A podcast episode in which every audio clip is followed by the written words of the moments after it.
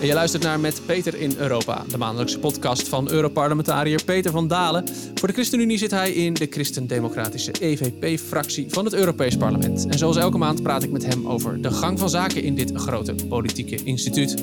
Een beetje op afstand weer, want uh, jij zit uh, in Brussel volgens mij hè, op dit moment. Ja, ik ben nu uh, in mijn kantoor in Brussel en... Um... We gaan straks stemmen, dus ik heb net genoeg tijd om met jou ook nog even bij te praten. Ja, we beginnen met de actualiteit. Uh, het Europees Parlement nam begin mei een resolutie aan waarin het parlement concludeert dat de praktijk van orgaanroof bij veroordeelde gevangenen en gewetensgevangenen in de Volksrepubliek China kan worden aangemerkt als misdaad tegen de menselijkheid. Einde citaat. Stevige woorden, Peter. Uh, een resolutie die door jou op de agenda gezet is. Voordat we daarover doorpraten, kun je eens kort uitleggen wat dat nou inhoudt, orgaanroof. Het klinkt heel naar. Nou joh, dat is het ook. Het was voor mij ook lange tijd een, een nauwelijks bekend onderwerp. Totdat ik eh, ruim een jaar geleden in contact kwam eh, met een aantal um, actiegroepen vanuit China. Die mij vertelden over wat er gebeurt in China. Namelijk dat bij uh, gevangenen die al langere tijd gevangen zitten of gevangenen die geëxecuteerd worden, dat daar hun organen uit hun lichaam worden gehaald. Moet je denken aan nieren of lever of zelfs een hart. En die worden dan tegen hoge prijzen verkocht aan mensen in China. Maar ook mensen uit Japan en uh, bijvoorbeeld Italië en Israël weten we dat die die organen hebben gekocht. Nou, dat gebeurt volkomen tegen de wil van die mensen in. Het zij kort uh, voor hun executie, het zij kort na hun executie. En je ziet dat dat vooral aanhangers zijn van de Falun Gong, maar dat er ook Oeigoeren en zelfs enkele christenen ten prooi zijn gevallen aan deze praktijk. Nou, toen ik dat hoorde, heb ik contact gemaakt met een aantal Britten, want die, een aantal Britse juristen hebben een zogenaamd China-tribunaal uh, gevormd. En dat China Tribunal, zoals het in het Engels heet, heeft vorig jaar een vuistdik rapport gepubliceerd met allerlei getuigenverklaringen over deze orgaanroof. Nou zeg het, je weet niet wat je leest. Je valt van je stoel. Het is ongelooflijk. Vele tienduizenden mensen in China die jaarlijks worden geroofd van hun organen. Het zij kort voor of het zij kort na een executie, tegen hun wil. En het is big business voor, voor China. Nou, uh, daarom ben ik blij dat de resolutie nu op ons voorstel is aangenomen. En de Europese Buitenlanddienst heeft gezegd: goed punt van jullie. Wij gaan dat nu standaard bespreken als wij dialoog hebben met China over de mensenrechten. Dus uh, nou, dat punt hebben we bereikt. Maar het blijft vinger aan de pols houden, want het is ongelooflijk dat anno nu dit soort barbaarse praktijken nog volop bestaan. Ja, het, het, het, klinkt inderdaad een beetje middeleeuws bijna, om het zo te noemen. Jij had spreektijd tijdens het debat. Wat me opviel, jij stelde dat de medische sector in Europa niet betrokken moet raken bij orgaanroof. En toen dacht ik, is dat serieus een probleem? Is dat een, is, is dat een risico? Ja, dat is een risico. Ik vertelde je al, uh, bijvoorbeeld in Italië zijn ook mensen die organen uit China hebben gekregen. Ja, dan kwamen er bijvoorbeeld complicaties. Of die mensen moesten na een jaar op controle komen. En dan vroegen die Italiaanse medici van ja, uh, oké, okay, uh, een nier, heeft u daar de gegevens van? en allerlei eisen die gesteld worden aan die nier. Nee, nee, nee, dat heb ik niet. Dus ehm, die medici kwamen toen pas achter dat ze te maken hadden met patiënten die die organen bij elkaar betaald hadden in een land als China.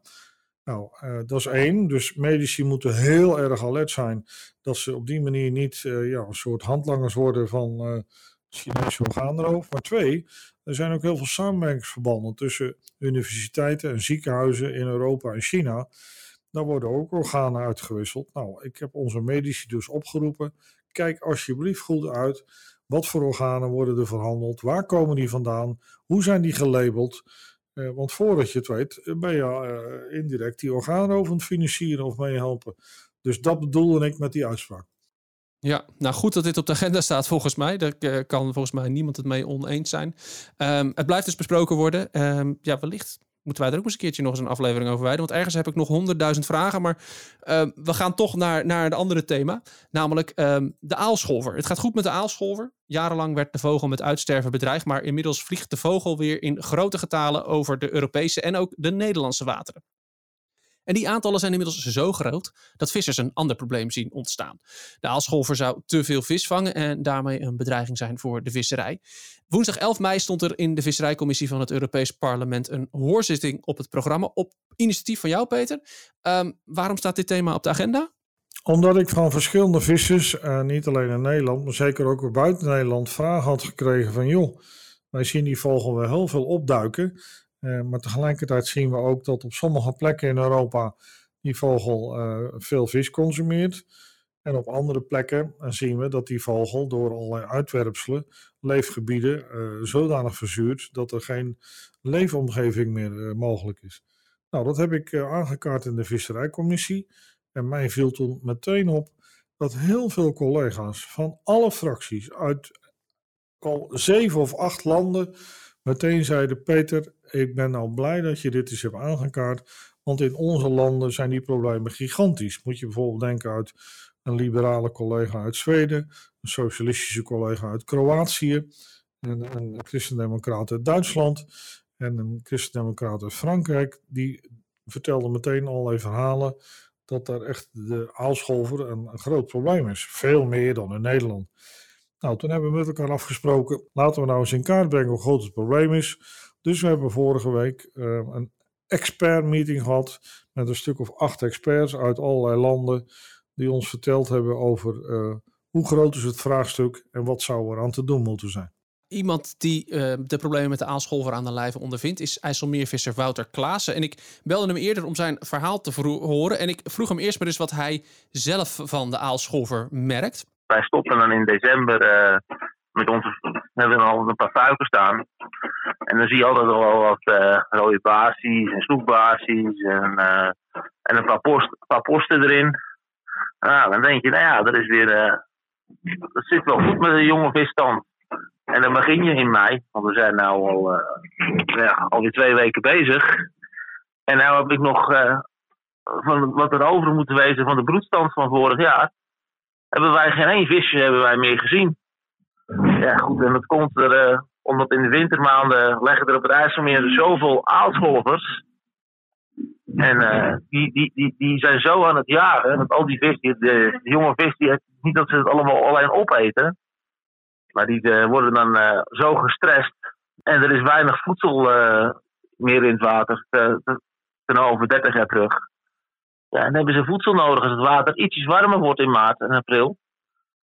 En dan gaan ze dood. Ja. Omdat ze de hele winter opgejaagd zijn door die aalscholvers. Daar zeg jij wel iets interessants. Want uh, ik, hè, uh, er wordt natuurlijk op allerlei meer plekken over, over de aalscholver gepraat.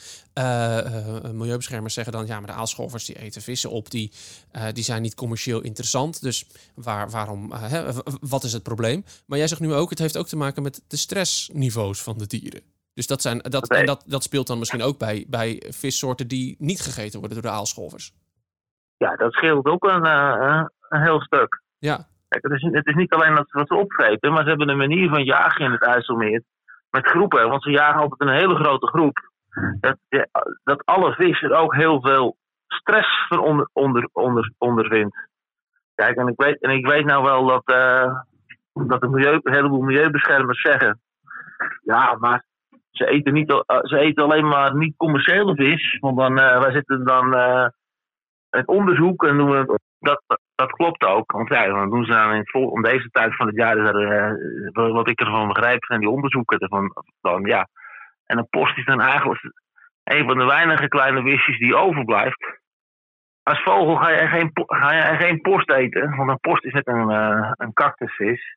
Als je die in je, hand, uh, in je hand houdt en je knijpt je hand dicht, dan zit, zit je hele hand vol met, met kleine trikkertjes. Dat wil je als vogel ook niet, nee. Kijk, en dan hebben ze het, uh, ja, beginnen ze over, uh, over blank voor, dat ze voren eten en weet ik veel allemaal. Ja, je haalt ook bouwstenen uit een ecosysteem weg. Kijk, dat is niet alleen, ik kan wel zeggen, het is geen commerciële vis wat ze eten. Maar aan de andere kant kan ik ook zeggen, maar het is wel voedsel voor commerciële vis. Ja, ja want dat eet die, de, eh, de aal bijvoorbeeld waar je hebt vis, die, die eten dat dan dus wel, onder andere. Ja, die, die eten dat ook. Kijk, het is wel een ecosysteem waar, je, waar ze in bezig zijn. Hè? Kijk, het is niet alleen dat je een paar posten, een paar visjes opeten. Maar het is allemaal, het is, het is, het is voedsel. Ja. Kijk, het is niet alleen voedsel voor aalschol, voor, uh, voor, voor andere vissen. Maar dat is ook voedsel voor andere vogels. Want die andere vogels, die hebben ook heel erg te lijden onder de aalscholp. Kijk, want die, die milieubeschermers die zeggen dan altijd, ja, die, uh, ze willen dan eens een aalscholvers toegeven. Dan willen ze alle soorten vis willen ze weg hebben. Nee, dat, over alle soorten vogels, sorry. Maar het gaat er ook om dat andere vogelsoorten die vis eten, die hebben er ook heel erg onder die aalscholvers te lijden. Zijn het herkenbare geluiden, Peter? Heb je dat ook gehoord in die hoorzitting? Wat er mij bij die expertenbijeenkomst opviel, is dat misschien het probleem in Nederland uh, niet zo gigantisch is. En misschien op bepaalde plekken in het IJsselmeer en rond het IJsselmeer. Maar ik ben echt onder de indruk geraakt van een aantal andere wetenschappers uit diverse landen.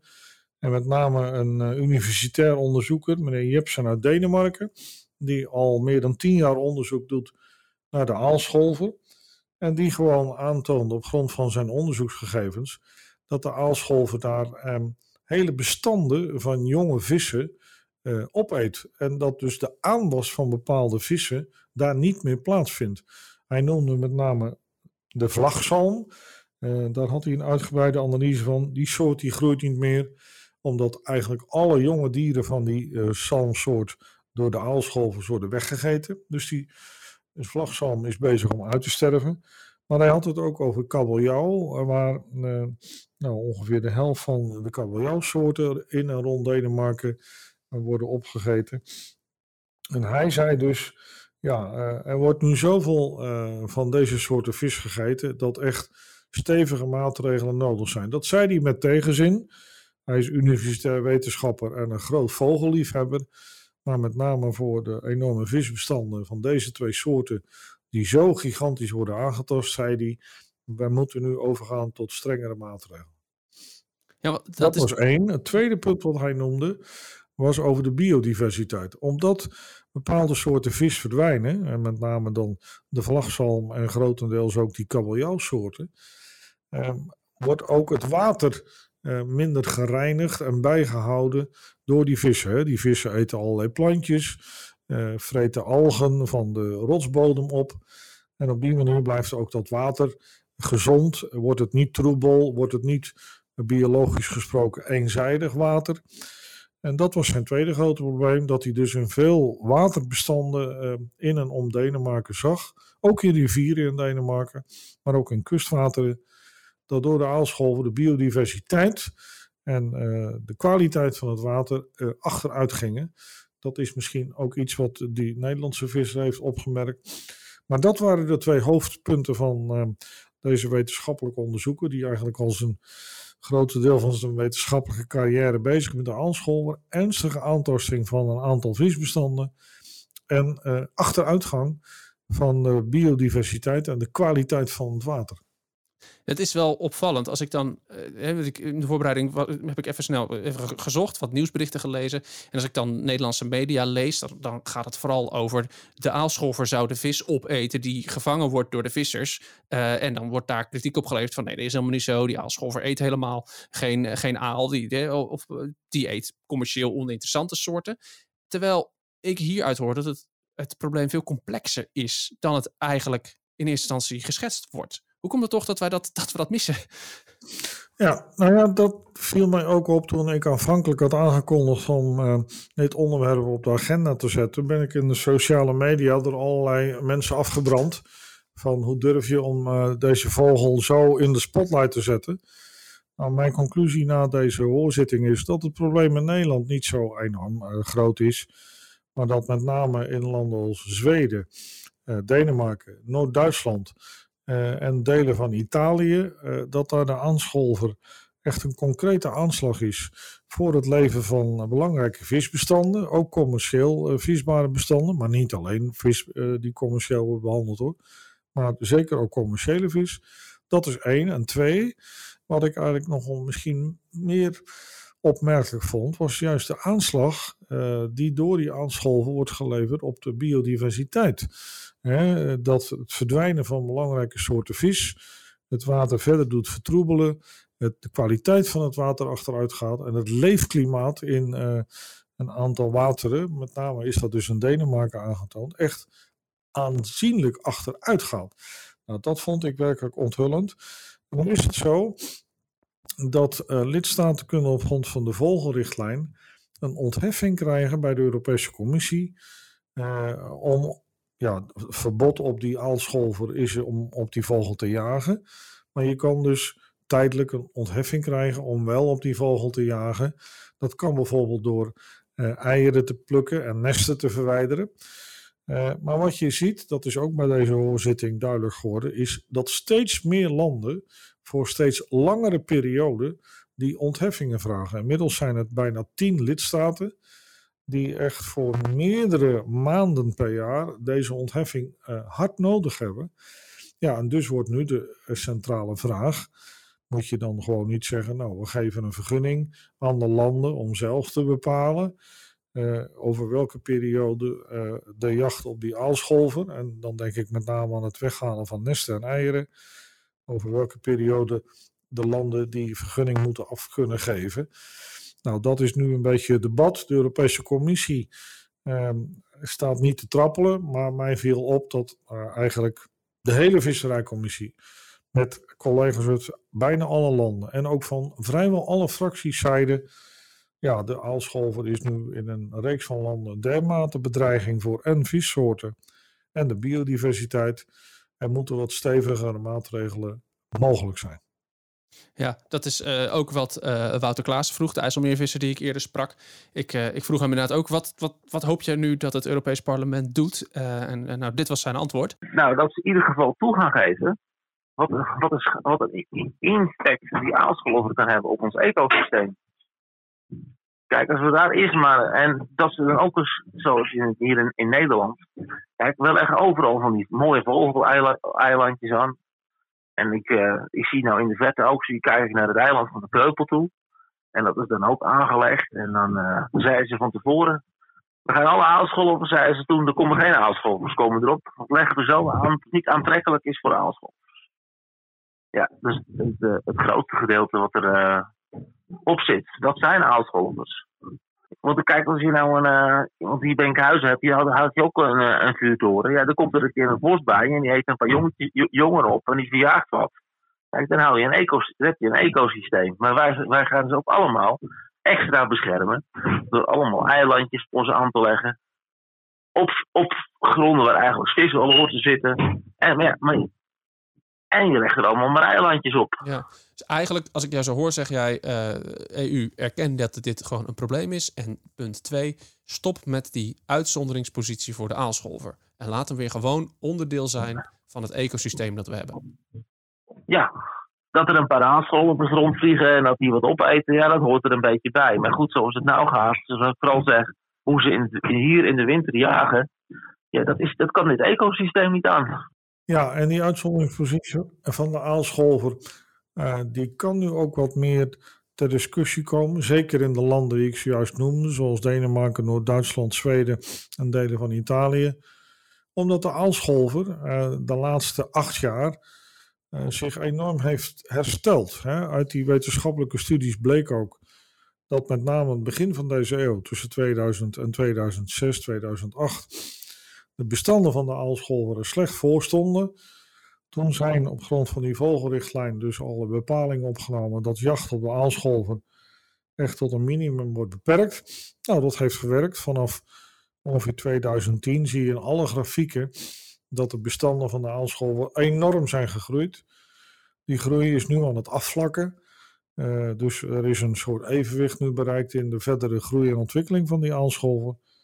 Maar dat betekent dat je ook dus op grond van dat soort grote bestanden vogels die er nu zijn, denk ik, in bepaalde gebieden, en ik noem dan met name toch dat Denemarken, waar ik wel van opkeek, dat je daar stevige maatregelen moet kunnen treffen. Dat gesprek gaat gevoerd worden. Um, enig idee hoe dat dan nu verder gaat? Is... Nou ja, ik zei het al, de bal ligt nu bij de Europese Commissie. De Europese commissaris heeft uh, de samenvatting van uh, de hoorzitting gekregen deze week. Dus die moet daar nu op gaan antwoorden. Ja, ik verwacht eerlijk gezegd dat hij na de zomer met een reactie zal komen. Uh, en komt hij daar zelf niet mee, dan weet ik zeker dat heel veel collega's in de visserijcommissie daarom gaan vragen. Helder, we gaan het volgen.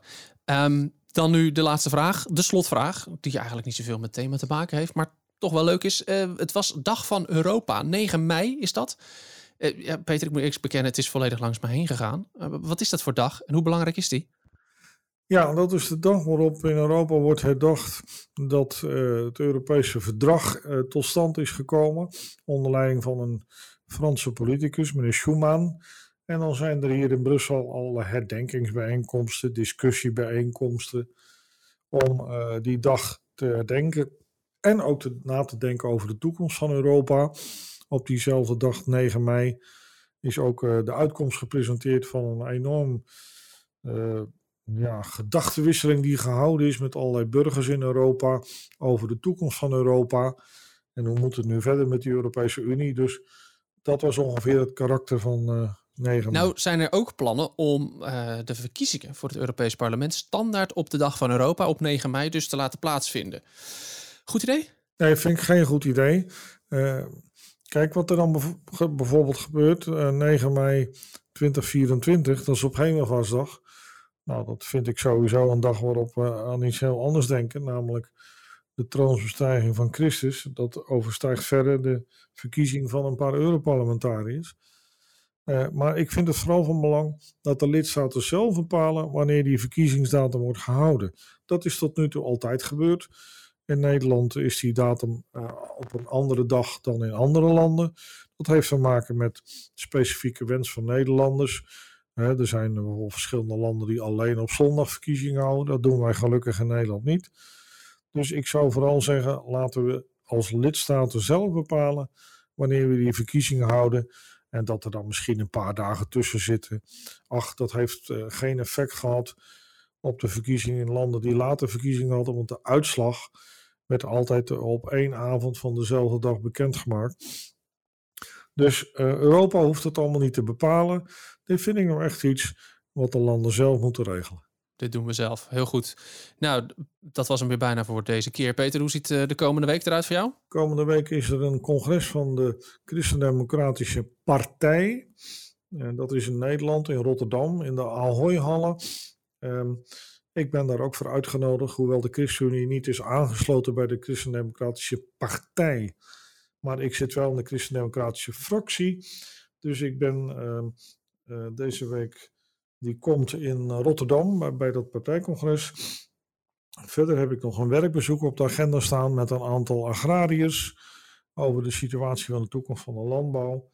Um, en heb ik een, um, een, meeting over het Europese gebedsontbijt. We hopen eind dit jaar in Europa weer een gebedsontbijt te houden.